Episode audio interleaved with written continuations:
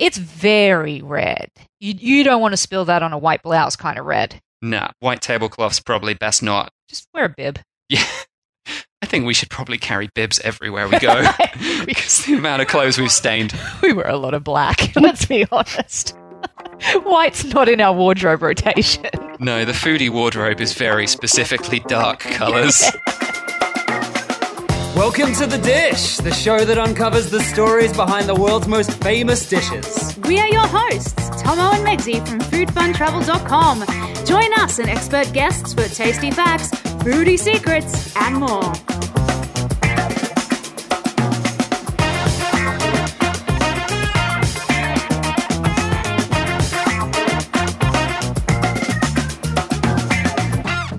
In this episode, what to eat in Corfu, Greece. Famous Corfiot dishes, ingredients, and produce. We discuss the stories of the most important local foods, including the lost art of Corfiot cooking, how the tourist boom destroyed local culinary tradition, and how one woman has been trying to revive Corfu's most historic dishes. tourism in Corfu started early 60s and the locals for some reason instead of keeping the traditional cuisine they just gave up and started cooking more international cuisine mm.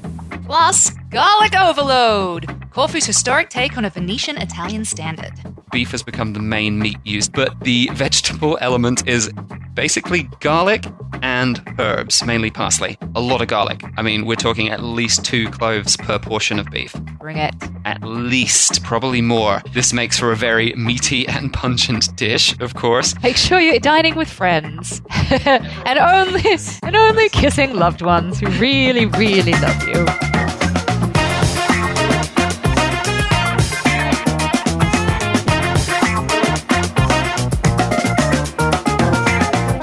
All right, welcome to another episode of The Dish. We are back. Yes, and this time we are heading off to the glorious island of Corfu in Greece. Yes, crystal blue water, great weather during the summer, and lush green vegetation because they get a lot of rain in the winter. And sensational food. What can we say? That's the only reason we're there. Yep, we go everywhere for food, so that is exactly what we've done. Once again, we've headed off and forced ourselves to eat wonderful dishes in a glorious location just for the purposes of letting you guys know about this stuff. I know, it's difficult. It was so difficult to force the fork into my mouth time and time again, eating fresh caught seafood and local delicacies. It's just, I hope you all realize the struggle.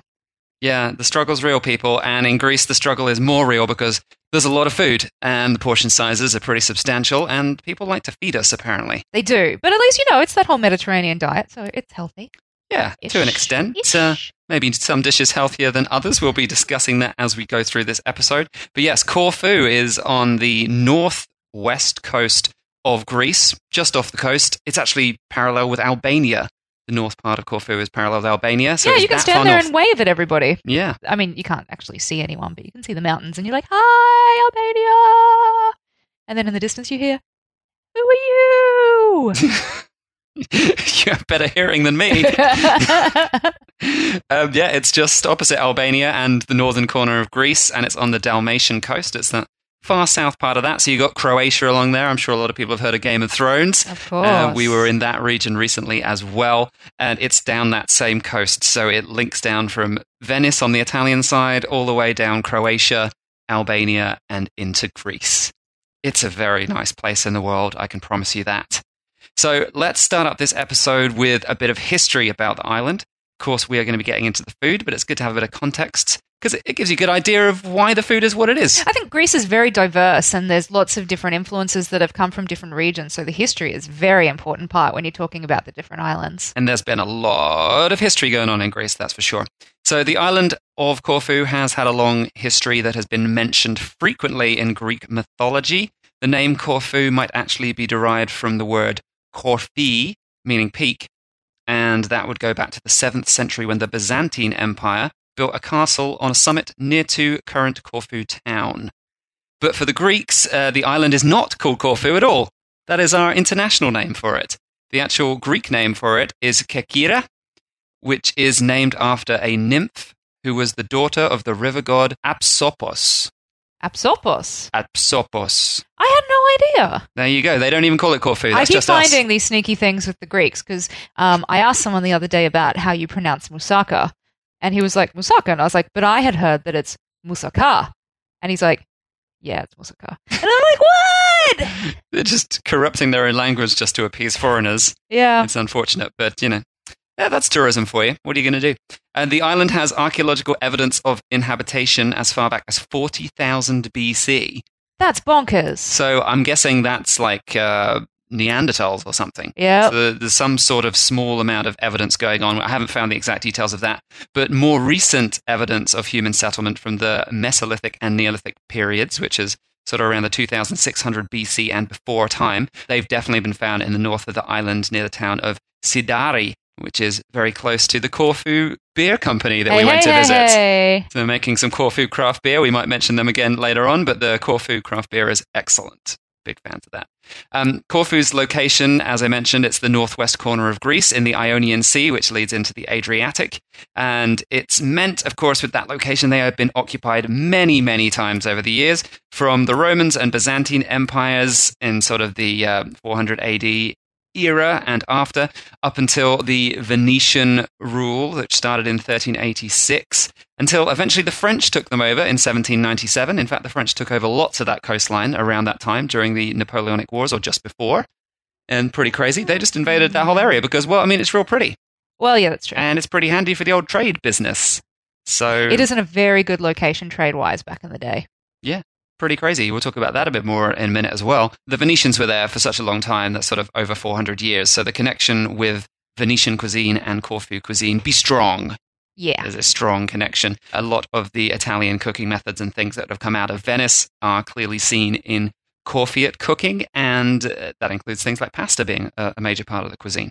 Yeah, which I was very surprised, but uh, pleasantly surprised because I like the pasta. Pasta is tasty.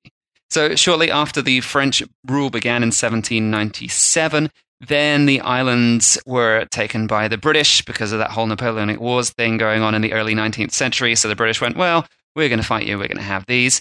And eventually, in 1864, the British gave the islands back to Greece. Now, during World War II, the islands were occupied by Italy and then Germany until eventually being liberated at the end of the war by Allied forces.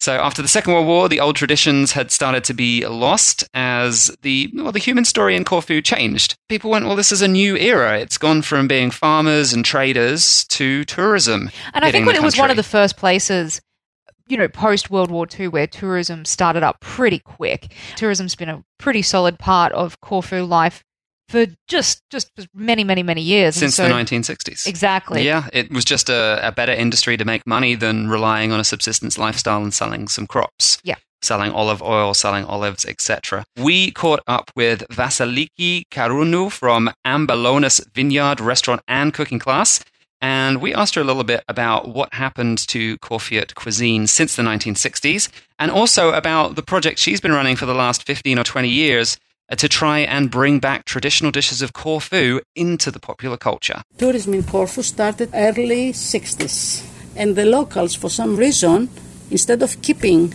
the traditional cuisine, they just gave up and started cooking more international cuisine because they thought that was a way to have better communication, food-wise, with the visitors. So when I started looking around to see what we do about, you know, what foods we, we offer, so it would be something really traditional. I found four, five recipes. One of hmm. those was sofrito. I wasn't happy with that, so I started doing an extensive research of you know family archives, municipal archives, and the findings were amazing. You see, Corfiot cuisine has received influences from all over. It's unique in many aspects. Like influences start from North America, India, England, France, Russia, and all these influences have been mixed up in a way that even though some dishes they have their original names where they come from, they're not compatible with the original ones. And that was the locals, the local cooks. Always they were very creative. So they would take different aspects and mix them up with their own ingredients and their own cooking style. So we have all this variety. You see, the most of Corfu recipes have Venetian names, like sofrito. Hmm. Sofrito means slowly fried, and this is a recipe, but also it's a cooking process because sofrito you can do vegetables, you can do meat, so it's it's the process. So I ended up finding so much information that in the middle of my way I decided to write a cookbook. A book actually summarizing all this, you know, gastronomic history of Corfu and the influences starting from 1400 up to more recent days and also all these, you know, very interesting recipes I found. Mm. So, as we said before, for the cuisine in Corfu, the Venetians definitely left the strongest influence, as well as, the Greeks, of course, because it was uh, Greek for many years in between all these different occupations. Many of the names of dishes in Corfu today still have a sort of Venetian history to the name. We'll talk about some of those dishes as we go through this episode. But influences from all around the world have actually helped to mold the cuisine of Corfu into something completely unique. It's not really just Greek cuisine at all, it's definitely Corfiot cuisine. Um, so Vasiliki, who we just spoke to, she published her own book on Corfiot cuisine after doing all her research to discover all these traditional dishes. And in it, she describes the three biggest influences on Corfu over time, not as cultures that influenced, not like the Venetians, but as ages that represented three specific individual influences. Starting with the most ancient, Homer, the age of Homer and the Iliad, not uh, Homer and the Simpsons, I don't think. I'm of that generation. That's exactly where my brain goes. Yeah. So Homer Simpson, donuts on Corfu, important, right? Totes, totes. It, they're everywhere. And Duff beer. Corfu Move Duff over beer. Corfu beer. But um, yeah, Homer represents the ancient Greek traditions of wine, olives, olive oil, honey, bread, herbs, figs, pears, and pomegranates, which are Uh, still like the everywhere. best things in life. Yeah, yeah, of course. The, the oldest traditions are still some of the best. And those products were so important in Greek mythology that they even have different gods associated with them. So for bread, the god Demetra. She's the bread queen, Mm. goddess of bread. I should be her friend. You might also want to be friends with Athena, the goddess of olive oil. Are you noticing a trend that they're all women? So, like, the god- women goddesses of Greek mythology just rock because we're all about bread, olive oil, just Hmm. awesome good times, awesome good foods. I might be upsetting your um, your chain of events there because uh, Dionysus, the famous god of wine and theatre, uh, is a bit of a naughty boy. And yeah, so no, he's, he's, also a important. scoundrel. He is a He's a scoundrel. scoundrel, But he's the that's all. scoundrel everyone loves because he's a god of wine. Exactly. Everyone's friends with Dionysus, surely. Or Dionysus. I still haven't figured out which it is, but I think it's Dionysus. Oh, is it? I've always said Dionysus. Yeah, I, am not sure. Uh, I don't know, but you know, people will write in and complain, so we'll find out. It's all right. He's the bad boy of the god world, and uh, you know everyone likes a bad boy. Exactly. Now, after the ancient traditions of the gods and those traditional products, Marco Polo and the um, the trading world, the Venetian world that opened up the spice box to Corfu. Venetian trade brought all these different spices through, like black pepper, cinnamon, cloves, cumin, nutmeg, and ginger. And that really transformed the traditional food because it added all these new flavors that they'd never seen before. Yeah, definitely. When you look at a lot of the recipes, uh, which we're going to get into a little bit, like a bit more of like the actual traditional foods and the recipes, they wouldn't be anything today if it wasn't for the influx of those spices. It's that combination of spices with traditional cooking and Venetian influence that has made Corfiot cuisine so unique. So it's really important. Finally, the last stage, the last age of the evolution of cuisine in Corfu, the Columbus stage, basically foods from the New World. I mean, you forget sometimes that things like tomatoes and eggplant, zucchini, bell peppers, uh, and even things like potatoes, corn, these are all things that came from the New World. And so they didn't have any of this in Corfiot cuisine until mo much more recently, the last few hundred years.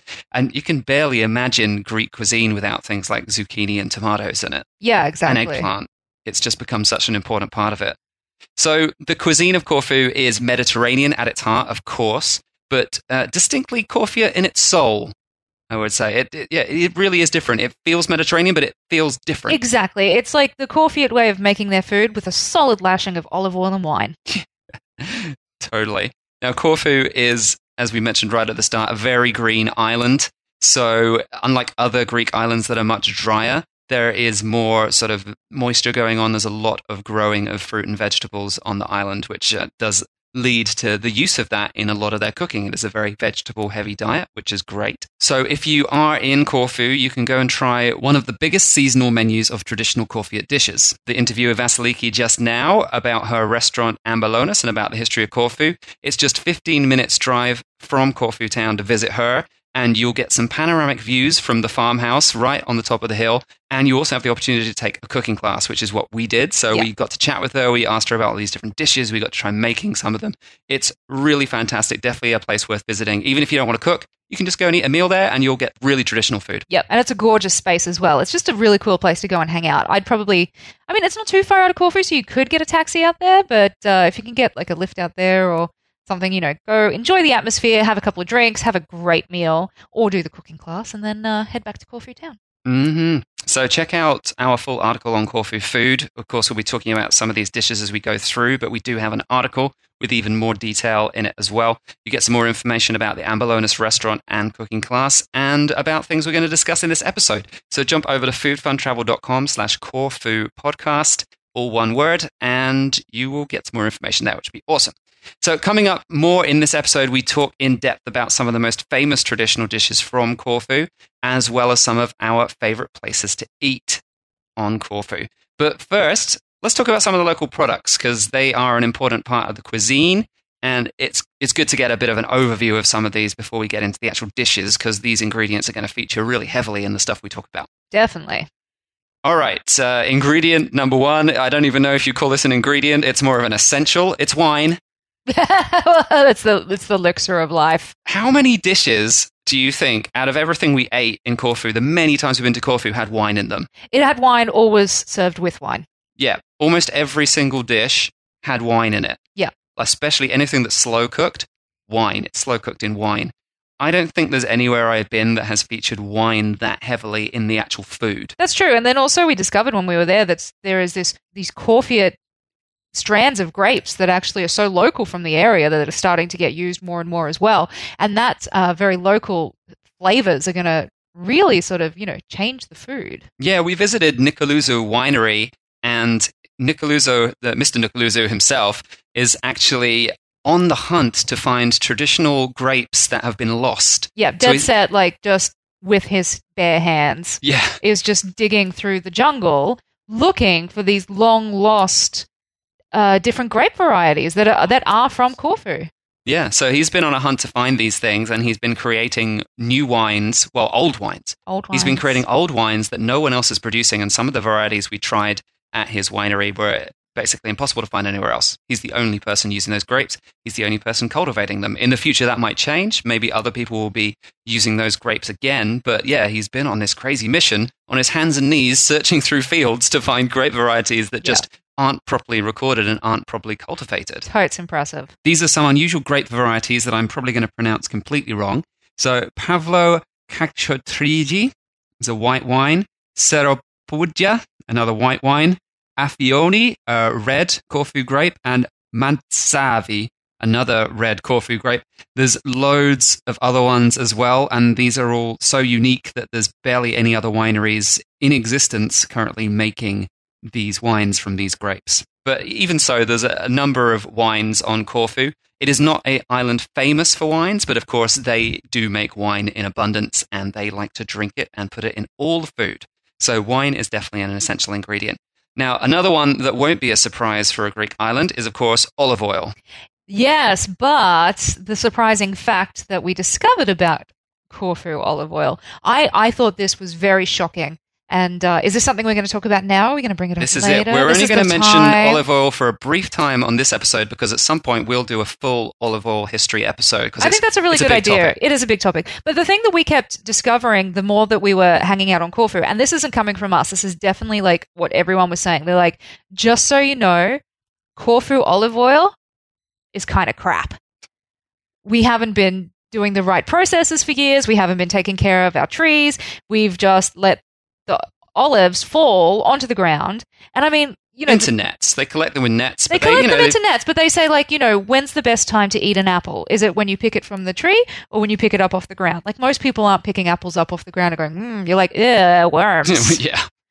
So, yeah, it's this interesting fact that most people uh, admit that Corfu olive oil has not been at its greatest for many, many years. But the interesting thing is that there are plenty of people who are trying to turn that around and they're trying to improve the reputation of Corfu olive oil. Yeah, because uh, as we mentioned in the 1960s, a lot of people started moving out of primary agricultural style industries and into tourism, which meant that all those people who used to be making olive oil, used to be making wine, they all started working in tourism because there was more money in it. And so now all those traditions sort of got lost. And it was like, well, what's the point in doing this? Because we don't make a lot of money from this. So they've been selling off the olives that they do have in low quality to Italy to be bottled in Italy to be charged for a higher price rather than producing their own olive oil to a high standard. Crazy. It's really crazy. You just don't expect it from uh, an, a Greek island. no, you really have this expectation that like olive oil throughout Greece is just like the best thing on the planet. It will cure everything. It's the best thing for you. But it turns out that is not the case at all. No, but one place that we visited whilst we were on Corfu was the Governor, and that is an olive oil, I guess you call olive oil factory, but a home artisan factory. They're producing relatively small batches, but they're producing incredibly high quality olive oil that is bright green. This is no Oh, weird old uh, yellow olive oil. It's, crazy. It's, crazy. like radioactive green. yeah, in the best possible way. Yeah, so they're getting in there, and this is what I was saying before. They're like getting in there before the olives drop. They've got these special machines that will like shake the trees so that they can collect the, the olives without them like actually hitting the ground. And then they press them early on, and you just get this oil that is vibrant. And they've actually done a lot of scientific testing on it, and it's proving that this particular olive oil. Uh, consumed raw. They had a few discussions about the whole cooking olive oil thing, and it turns out it's not you as good don't want to cook you. olive oil. You lose all the nutrients. All the nutrients go once you cook it. So they're saying like having it raw, having it on your salads, even just having a shot of olive oil is doing things to improve breast cancer. It's like reducing the instances of breast cancer and also Alzheimer's disease, which Yeah. I thought was fascinating. Yeah, so this is it. If you're buying cheap bulk olive oil from the supermarket and using it to cook, you're probably not getting all these benefits that people talk about when they talk about the Mediterranean diet. You might as well just buy cheaper oil. Yeah. Don't waste your time. But if you're buying high quality extra virgin olive oil and using it on salads, then you are going to get some of those health benefits. And if you're buying it from the governor, it's rather expensive. I think like a half liter of the really good top premium stuff is 40 euros, which is like 50 US dollars almost. That's a lot of money. Yeah, but, But, they have I mean, their it's the own scientific stuff to show how much like quality and benefits that their particular olive oil has. So it's entirely up to you, and if that's what you want to uh, put your money behind, absolutely, because it is the thing to have. Well, that's Corfu olive oil. We'll talk about olive oil in general in another episode. Let's talk about spices because I mentioned how important these were to the region. They have shaped the cuisine of Corfu since at least the 16th century when Venice was using Corfu as one of their main stop off points from the east. So the trading routes came through there, as well as some other stops like Rhodes, Paphos, which is in Cyprus, and Koroni and Methoni, which are in the Peloponnese in southern Greece. Uh, but Corfu had some of the best fortifications in the entire region. So good, in fact, that the Ottoman Empire tried multiple times to take Corfu town and they failed and they eventually gave up. Unlike other areas close to Corfu on the mainland that were pretty much Ottoman for a few hundred years, Corfu remained uh, safe from Ottoman That's invasion. pretty impressive. Yeah. Because not many people stood up and defeated the Ottomans, like till they gave up. That's a bit of a rare occurrence. Yeah, the Ottomans had to leave. They just couldn't beat the fortifications of Corfu. Um, as such, this meant that the trading routes flowed through Corfu on their way back to Venice, as it was a nice, safe harbor for vessels to stop for repairs and to restock for more supplies, and of course, to trade these spices for whatever local things like olive oil and wine, etc., that were available. So, this led to a lot of spices from the east actually being offloaded in Corfu, and Corfu being a bit of a hub for this in that area unlike other ports in Greece that would not have had as many spices coming directly in. So it meant that these spices were getting used in the local cuisine. Things like cinnamon, allspice, nutmeg, cloves, black pepper, ginger, etc. They've all become integrated into Corfiot cuisine, which is just giving it this unique spice profile to certain dishes that you just don't see in the rest of Greek cuisine. Also, another important ingredient or product is nubulo, which is the local pork loin. Some call it the sort of Parma ham of Corfu, but I would say it's more like sliced pork loin that has been cured. It doesn't have all the long fatty bits. It's not the full leg, it's more like the loin, so it's a bit leaner. Very similar, though, to uh, some of those pork loins that you can get throughout other countries in Europe, France, Italy, etc. Very small little slices. It's Very all the tasty. yums. It's all the yums. Yeah, it's salty, it's wonderful, it's porky, and a little bit less of that fat strip that you get on a Parma ham style cured ham. All right, now another interesting ingredient that seems to have taken Corfu by storm in the last hundred years is the kumquat. So, what's going on with that? Okay, so kumquat is actually like a really interesting thing because it has come through that whole spice route sort of thing because it actually originates in China, Japan, and other southern Asian countries. And if you actually don't know what a kumquat is, it, it's a citrus tree similar to like a tiny little orange. In fact, the name in Cantonese for kumquat comes from gamguat, which literally means golden orange or golden tangerine.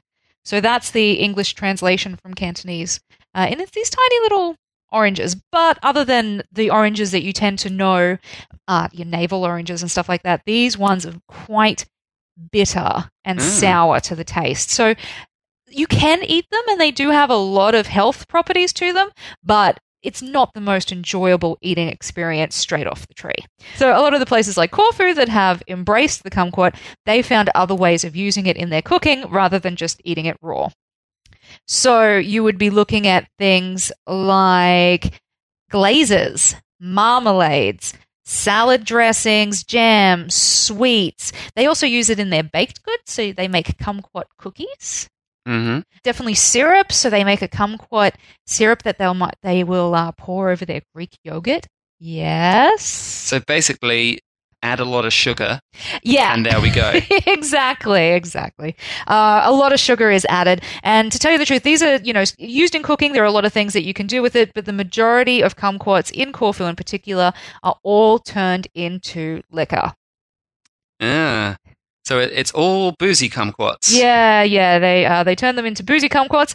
They take the skin of it, so it's actually not the fleshy part. The fleshy part generally is what tends to get turned into more of the sweets. They also use it in like perfumes and cosmetics and stuff like that. But they take the skin of it, they distill it, and they turn it into a kumquat liqueur, which is Ah. very tasty. And you will recognize it if you are in Corfu. You'll see these bottles that are bright orange, and that is the kumquat. Actually, the kumquat liqueur is something we tried because uh, that's one of the few kumquat products I had whilst we were there. And we went to Lazaris Distillery to have a, a bit of a drink of that. Uh, and it's very tasty. I mean, once you add sugar to it and it balances out the bitterness, the kumquat does taste pretty great. Exactly. And it's become so popular that it actually has a PDO in Corfu right now, which is your protected designation of origin. So, when exactly did kumquats come to Corfu and become important? Okay. Really interesting doing a bit of research on this. I looked at a lot of different articles, and a lot of them claim to know when kumquats came to Corfu, but they all have different dates. They all have different years, which is really weird. In fact, one of them in particular mentions that botanist Sidney Merlin was the first to bring kumquats to Corfu, and which he did. He was the person to do it. But I did find a couple of articles that said that he did it in 1860 Ah. was when they said he brought it over. But if you actually look up the botanist Sidney Merlin in his Wikipedia page, you will discover that he was born in 1856. So, it's a four year old stole fruit from China and dropped it in Corfu by accident. So it's very entrepreneurial four year old Yeah. going on there. So I think, yeah, it's got really confusing. Uh, a lot of people will agree that Robert Fortune is the man that brought kumquats to Europe Yeah. in general. And that happened uh, sort of like 1846 ish. Uh, but then it didn't happen that kumquats actually came over. They, they probably think that Merlin brought them over with him to his family's plantation. They sort of got popular around about the same time as he started the Washington Navel Orange, which is around about 1924. Uh, so that's what we heard. That's what we, uh, from a lot of people on the island. That's where the 1924 comes from. So it's there's no actual exact date. They just kind of base it off when his navel orange plantation became really popular. And the way that we know he did that is because that particular brand of navel oranges are still called Merlin oranges, named after him.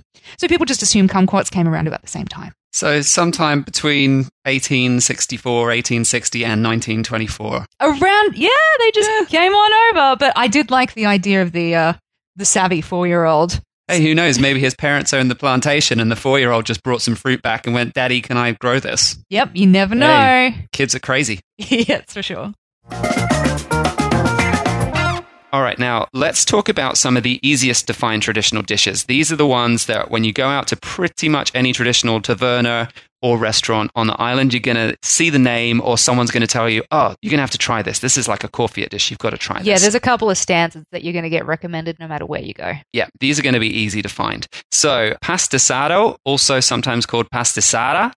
Sometimes is- called yum yum in my face. Sure. I didn't see that on the menu, but if you say so.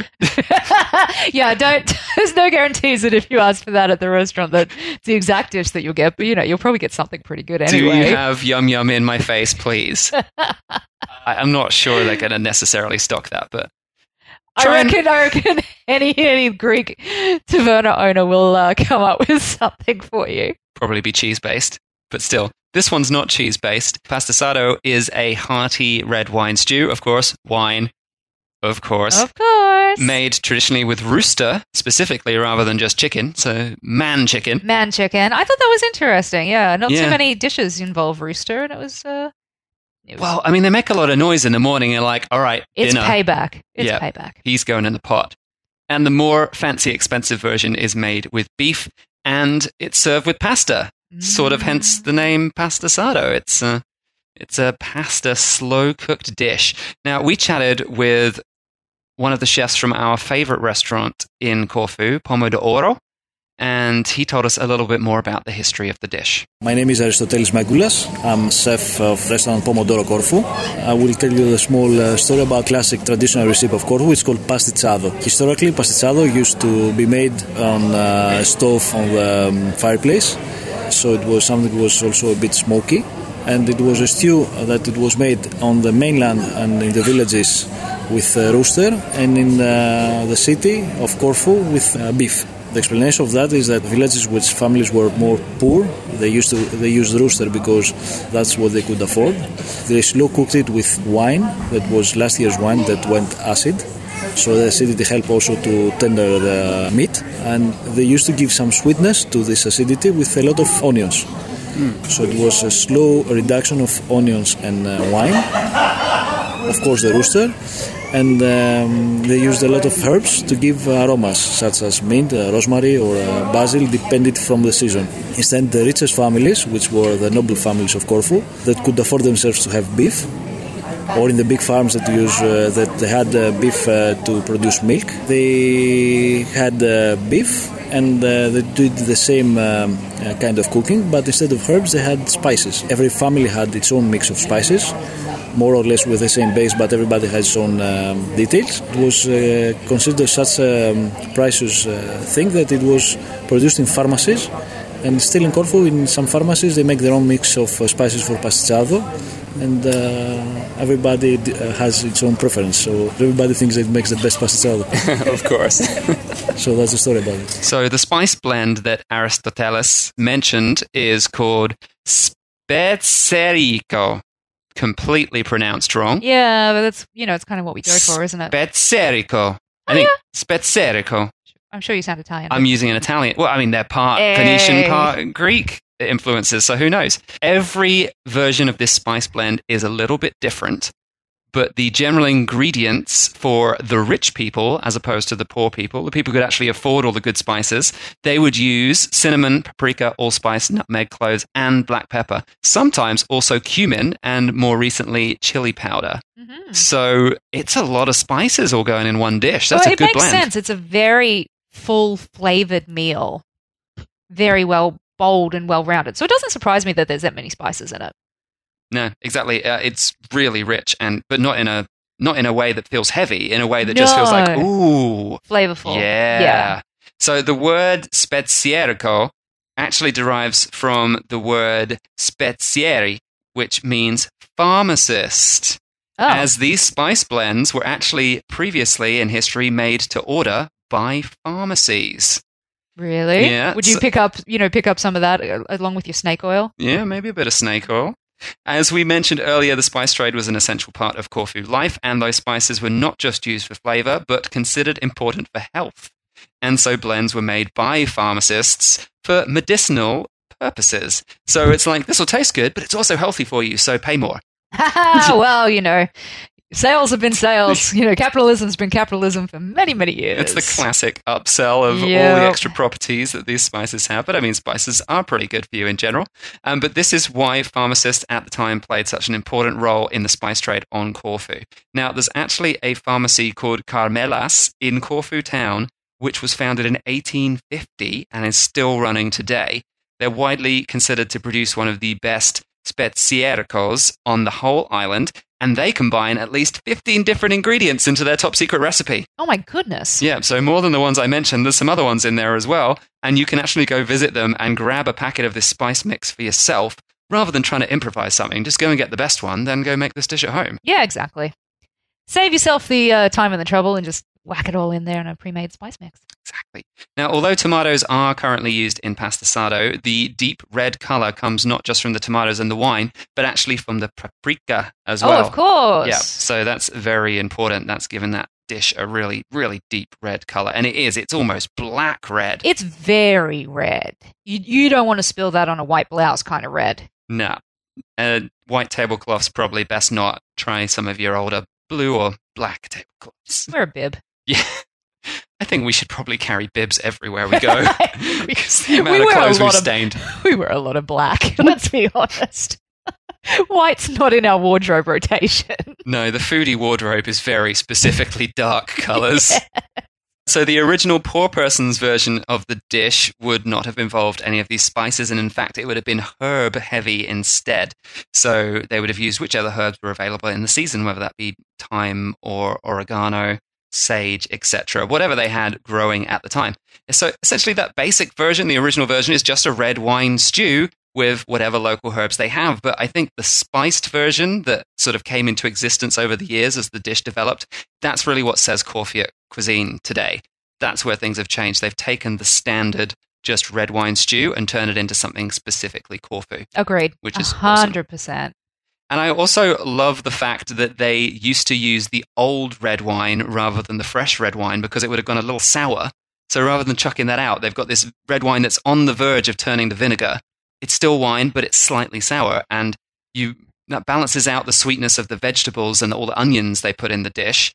And it's that's amazing. There's such a great use of stuff that they would have otherwise thrown out. That was something that 100% really impressed me during the time that we were on Corfu. More and more people, like we went and visited different people who had, you know, different roles in the food industry and wine industry and whatnot. And all of them kept telling us about how they used everything. Like it was so important to them that everything got used or put back to the earth in some way. It was this full circle where nothing got wasted in any way, shape, or form. And I thought it was amazing just how versatile they had become in using these things uh, for, so many different practices. Like it was really impressive. Yeah, and we've started to see that in so many cultures we visit. The importance of these historic recipes has always been don't waste anything. Make- yeah, it's make not it's not a new sustainable thing. They've just always done it that way because you couldn't afford to waste things in the olden days, and it's something that should come back full fold today. I think. Yeah, exactly. So the pastasado is something that is rich in those spice flavors. It's great even in the summer, though. Summer or winter, it's going to be a nice, filling, wonderful dish. And it's available on most traditional taverna menus on Corfu. Outside of Corfu, never really seen it. I think I think you can get it occasionally, mm, but yeah, it's very much a Corfu thing. And both locals and tourists love this dish. It's uh, definitely one for everybody. Mhm. Now, the exact history and origin of this dish is a little bit unclear because, of course, red wine stews have been going on for as long as there have been red wine, meat, and cooking. Yeah. I think a very long time. Thousands of years, I expect. Now, the rooster itself, part of the chicken family, of course, man chicken, came from Asia and arrived in East Europe around 3000 BC. So, at the very earliest, maybe they'd started to do this dish with chicken, herbs, and red wine sometime around 3000 BC, maybe. That's so long ago. Uh, I mean, it's probably unlikely it was happening that early, but you know, after that time, Yeah. could have been going on pretty soon after that. Um, the spice trade, of course, came a lot later with Venetian rule, as did a lot of the pasta. Greek uh, cuisine did have some proto forms of pasta as well, which may have influenced Italy's pasta and vice versa. So maybe there was some pasta on Corfu, but definitely during Venetian rule was when pasta became an, an essential part of the cuisine. So uh, it's possible that the current modern dish began evolving around about the 15th century with the addition of tomato paste and paprika coming a little bit later on as those ingredients made it from the Americas. Mm, indeed. Now, let's talk about one of the other biggest dishes that you are going to see on Corfiot menus sofrito or sofrito. As Vasiliki from Ambelonas mentioned in the clip at the start of this episode, sofrito is one of the most popular dishes in Corfu, and it's available pretty much everywhere. Oh, yeah, you'll see it on every menu. And if you ask anyone, what should I have? That's what they're going to recommend to you, pretty much. Yeah. Now, the name itself, sofrito, refers both to the dish and to the cooking style, which in Italian means to slowly fry. So, a classic sofrito in Italy or Spain or France may include things like onions, carrots, and celery fried very slowly. If you go as far as Cuba, which we did, you will find sofrito using onions and bell peppers. So the style has been transported around the world. It is just that slow frying of normally vegetables specifically. But in Corfu, the main ingredients are not vegetables, unlike almost everywhere else. Uh, the main ingredient is beef. They do like their beef. They, they've got uh, definitely today, of course, beef is more of a, an expensive meat that poorer people on the island wouldn't have had. But today, beef is very available. And so beef has become the main meat used in sofrito but the vegetable element of the sofrito is basically garlic and herbs, mainly parsley. Which is crazy because Corfu was really vegetable heavy in a lot of their other dishes, but apparently with this one they went, nah, we're Yeah. good. It's crazy. A lot of a lot of garlic. I mean, we're talking at least two cloves per portion of beef. Bring it. At least, probably more. Uh, this makes for a very meaty and pungent dish, of course. Make sure you're dining with friends. yeah. and only and only kissing loved ones who really, really love you. share the garlicky fun with everybody else. Otherwise, Indeed. they're going to be a bit upset. Uh, Corfu actually has its own endemic garlic variety called cacavilla or cacavillia. Very small bulbs with a fine reddish purple skin. So, that said, when we went and cooked this, we didn't get the local garlic. I'm sure it's very rare. It's obviously Chinese garlic, etc., is everywhere now, so that's what people are buying. It's cheap. But uh, originally, they would have been making this dish with their own garlic, which is pretty cool. I like that, yeah. So, if you are using the Corfu variety of garlic, because it would be very small cloves, you would need more than two. But if you're just using regular imported garlic, Well, it does depend on how pungent that local garlic is. apparently the local garlic is not as strong. Okay, so then pile it in. Chinese Chinese garlic is famed for its uh, very strong nature. Also, some ingredients in sofrito. You can guess the first one. It's wine, What? specifically white wine on this occasion. As I mentioned, parsley is the main herb, olive oil, of course, salt and pepper. And that's it. That's really it's really simple. It's just a slow cooked beef with all of this garlic and white wine. Well, you know, it just proves, and, and Greek food a lot of the time is this. It's like simple food is the best food. Exactly. Coming up, a Corfiot seafood favorite. Plus, honeybees that drink tree resin, a sweet and salty dessert that rocked our world.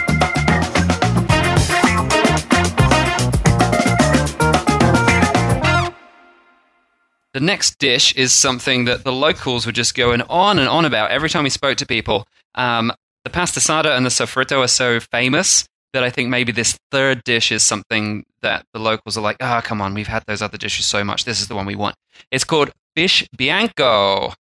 So I was going to say whitefish, but I don't. I don't think Bianco means white at all. Well, in Italian, it definitely means white, and Oh, I guess does. the tradition came from there. yes. So, yeah, in Greek, it doesn't really, but as we said earlier, a lot of the dishes are named with Italian and Venetian words. Yep. So, And of course, we've been talking about really meat heavy dishes, and we're on an island. So, seafood is a massive part of Corfu cuisine. So, now talking about the fish. yeah, essentially, fish bianco is a fish simmered with white wine. are you surprised? It's got wine. No surprises. Uh, on a bed of potatoes. That's it. So, yeah, slightly more modern. I guess it might have been simmered on a different bed of different vegetables before the potato arrived, but these days, definitely potatoes with lots of garlic and olive oil. Hey, hey. Wine, garlic, and olive oil. No messing around there. It's the perfect trifecta. Yeah, and salt, of course, and cloves, actually. So that's what gives it its little bit of just a different hint. Normally, it also has cloves in. Ah, there So yeah, that's not something you expect to have in like a, a light fish dish. But it definitely was something that we said to people. We're like, "What is your favorite local food?" And a lot of people did say fish bianco. Yeah, exactly. The potatoes are left to simmer and soften. That's the first stage. And then they chuck in the fish, which is something normally like sea bass. Uh, Greek sea bass is called lavraki, uh, which is super tasty. We actually had some lavraki sashimi That was amazing. in Corfu. Yeah, very good. Never did I think that I would have one of the best sashimi meals of my life in Corfu, and that the favorite fish that I had was the local fish. That, oh, that was so good. Yeah. So we had a fantastic lavraki sashimi at the La Veranda restaurant at Corfu Holiday Palace. Um, the sushi restaurant actually has a slightly different name, but it's on the same location. So if you turn up any day apart from Monday, I believe Monday they're closed. Yes. Every other day they're open for sushi and sashimi. And yeah, and you can go for some sashimi great. and sushi and don't feel guilty about it because it's totally local. yeah, really no, it's worth it. Do it. So yeah, I mean they throw this sea bass onto the potatoes that have already been cooking for a little while, and then they throw a bit of liquid on, maybe a bit more white wine, maybe a bit of water to make sure the fish is covered so that the dish continues cooking. And they turn the heat down and they let the fish get a little bit soft. Then they zest it up with some lemon, bit of parsley, black pepper, and they actually add some flour just to thicken up the sauce at the end. After it thickens, that is it. It's a zesty seafood favorite. a favorite? A favorite. A favorite. Well, there you go. That's what you want. so, of course, simmering and baking seafood or meat on top of potatoes has become this really traditional thing down the Dalmatian coast. They've got it in Montenegro, they've got it in Croatia. It's definitely an important thing, but everyone has their own slight version. But I got to say, around these regions, they do taters good. That's it's true. not just like because you know how some places you can go to and you're like, oh, it's boiled potato, and it just tastes like they boiled a potato. But in this region, they do taters good. lemon Yeah. and a correctly cooked potato. That's what boiling a potato comes down to here. That's Mhm. what makes it good. Makes the difference. And actually, little fun fact on September 14th each year, the island of Corfu recognizes the religious festival of the Exaltation of the Cross. And for this, they use salt cod instead of something like sea bass, and to make their fish bianco. So everyone eats fish bianco with salt cod 14th of September every year. oh, there you go. There you go. It's a big old fish feasts in September. Mhm. All right, let's talk about another dish. This one is with veal. Veal fricando. Now, this was an interesting little delve into I don't know what. Yeah. because a lot of these m- meals that we're talking about, we sort of just assume that they have some sort of Italian influence that have come to Corfu in some way or another. And it's kind of true, but it's kind of not. It was really interesting that you mentioned earlier that there was French rule in 1797, and I don't know if this dish possibly came from that. I'm not Mm. saying yes or no, it just kind of popped into my head, and I was like, oh, I didn't know it was French rule. Anyway, let's start from the beginning. Okay, so veal fricando, it's like a loin of veal that's been larded and braised or roasted. And it usually is like a sort of stew dish, quite often with mushrooms. Now, I looked this up and I kept going down these rabbit holes of different information because it's a, a massively popular dish in Catalonia. Like, the Catalans will be like, this is our dish. Absolutely. But then there's some French people that are like, this is our dish. And then there's some people from Switzerland that are like, no, no, no, no, no, this is our dish. So I was getting really confused as to where it actually came from. So what I eventually tracked it down to was that the word fricando comes from the Occitania language. It's O C C I T A N I A. Occitania, I think, which was a region many, many, many years ago that was the southern third of France, as well as Catalonia, Monaco, smaller parts of Italy, and some parts of Switzerland as well. And it's this Oh. language that comes from this region. And this is where the name of fricando comes from. Interesting. And the dish itself seems to be dating back to at least medieval times. So it's a really, really old dish. Actually, the first written recipe of it belongs to Catalan. And it was in the beginning of the 18th century. Yeah, so way after where the tradition says it came from. Exactly. It so they didn't write it down down. for a really long time. It was pretty simple stuff. It's a pretty simple dish, yeah. Yeah, so I was trying to figure out like if there was some Venetian, you know, influence, but I think there is that part of Italy that was part of this region, so you could have been influenced by immigrants from there. Could have been French immig- immigrants that came down and sort of, or even during, as I said, the time when the French owned Corfu. They could have introduced it then. Um, it could have spread across Italy to Venice and then to Corfu that way as well. I mean, this is something that's been around for a while. Exactly. So I just kept going down these rabbit holes of different regions of where they make this dish. But, you know, it basically is veal that's stewed with mushrooms. And that's it. And that's it. But it's really interesting. I had never heard of this particular language or these people before, but apparently they immigrated a lot to these different regions and um, took some of their foods with them as well. And it has made it all the way to Corfu. Well, and there you go. And now it's a relatively popular dish. Not the most popular, but definitely in the top 10. So it's something you will find in some menus, not all menus. Yeah. But today, if you're going to find whoever like really has a claim to it, I would go to Catalan. All right. Veal fricando. hmm Controversial dish, as many of the dishes on the Dish podcast are. every time I researched that, I thought this would be really simple. I'm like, oh, it's beef and mushrooms, veal and mushrooms. This is really easy. And I'm like reading up, in like translating all this Spanish script and all this other stuff. And I'm like, where does this dish come from? this is insane.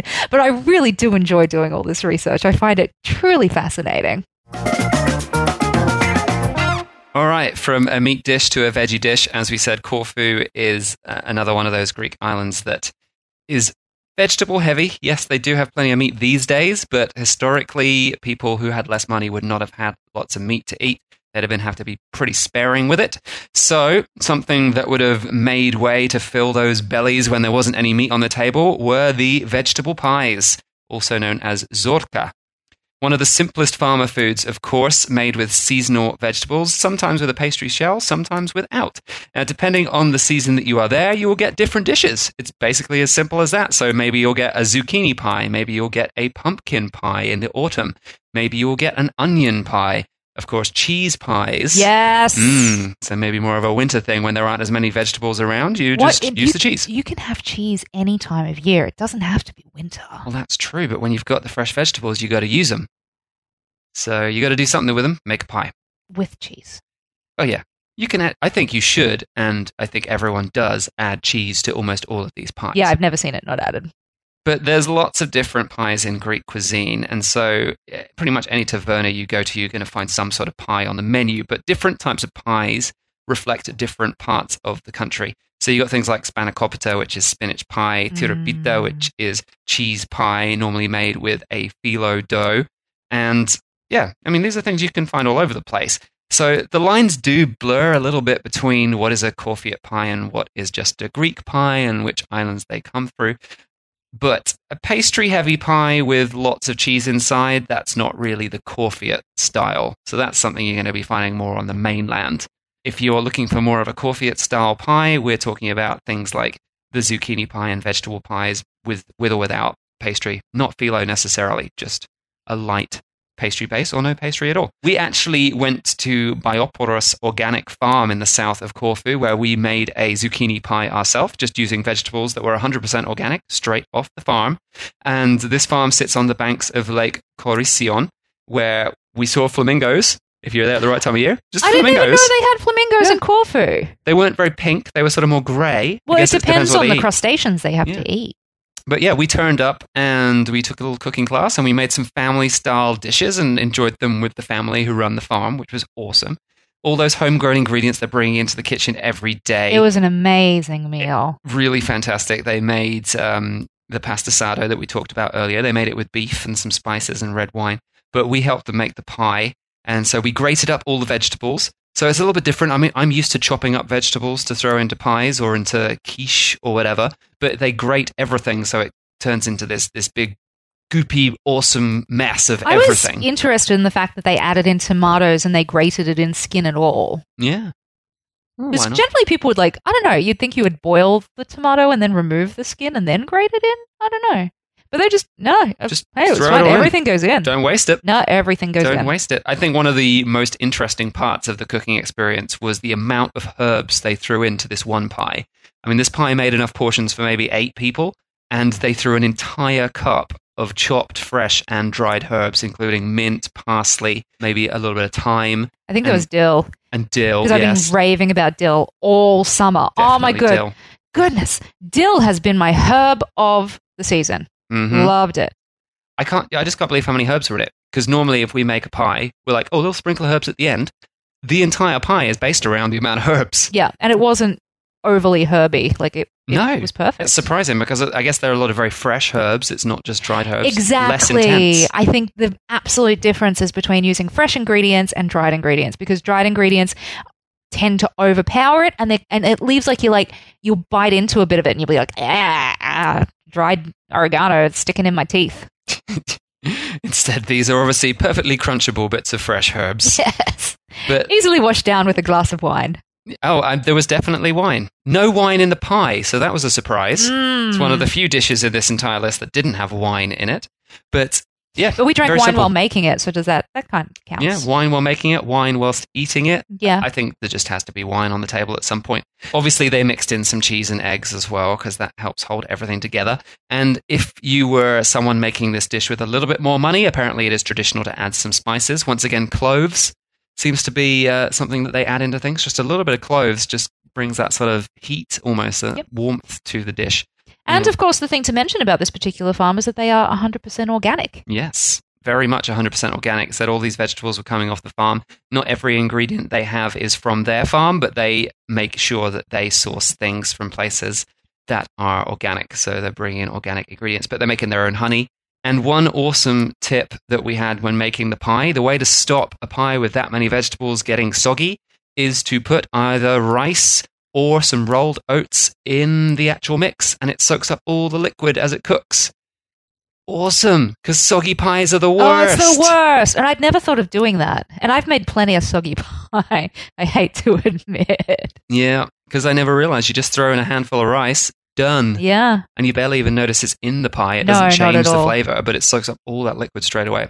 It's fantastic. These are, you know, you call them like old wives' tales, sort of, but they're, they're true. When they work, When they're, yeah. then it's not an old wives' tale. It's just a fantastic tip. Yeah. Everyone should know that.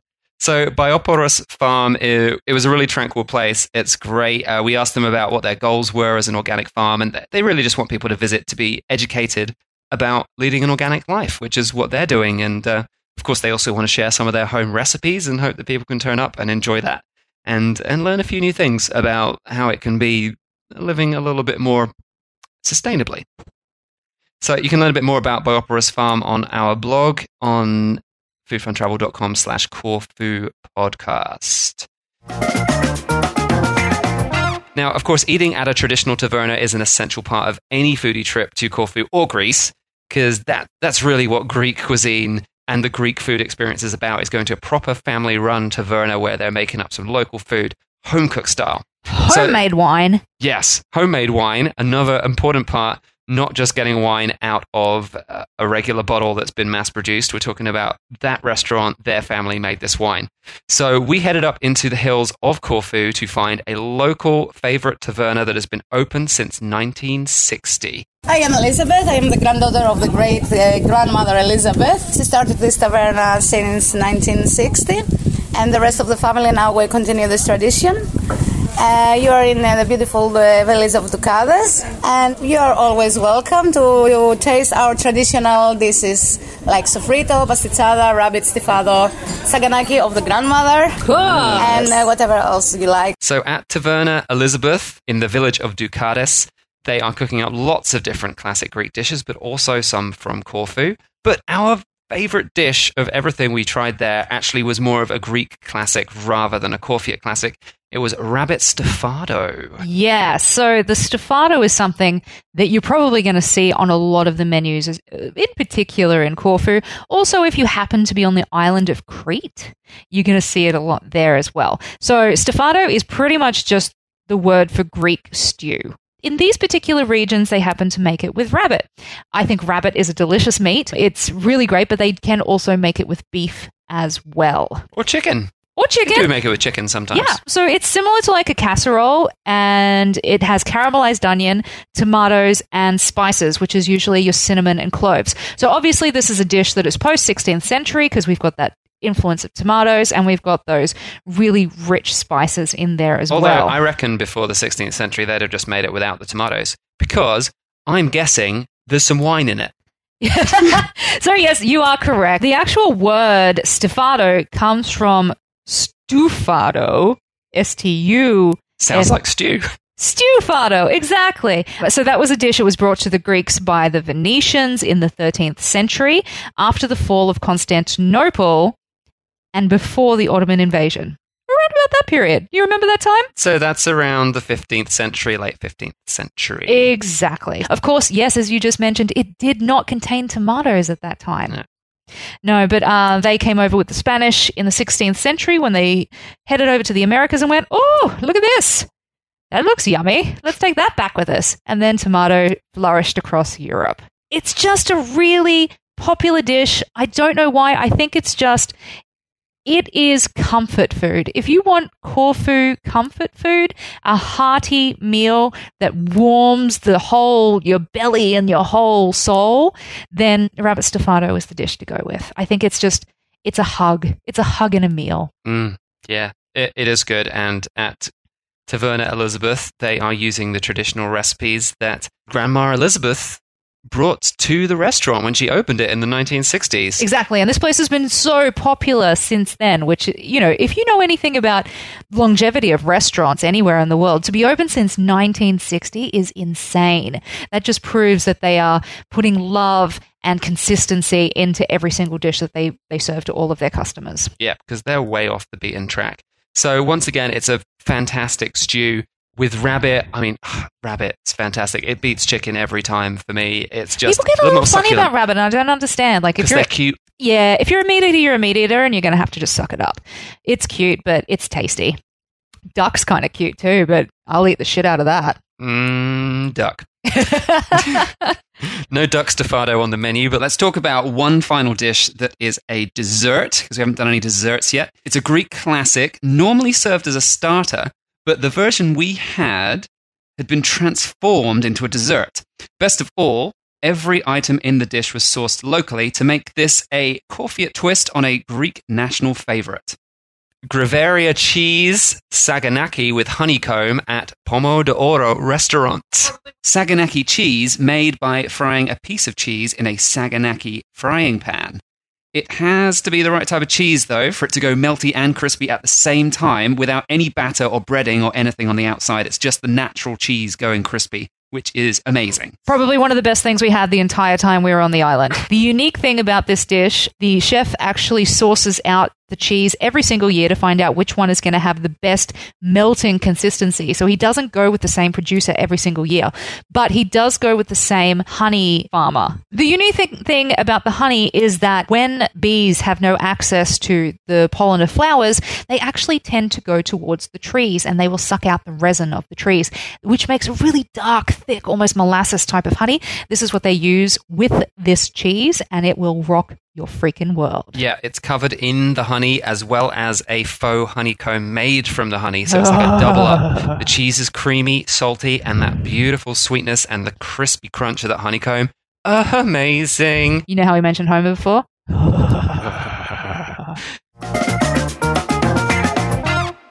That is it for this episode. But there is more. We had so much to talk about with the Corfiot cuisine that we have decided to add a 15 minute bonus episode to our Podbean Patreon account. So, yes, if you want to support this podcast and keep us on the air, as well as get access to early release versions of new episodes, bonus episodes, and extra bits from main episodes like this one, then you can do that from only $1.50 per month, which would be super awesome. Absolutely. It's like buying us a beer.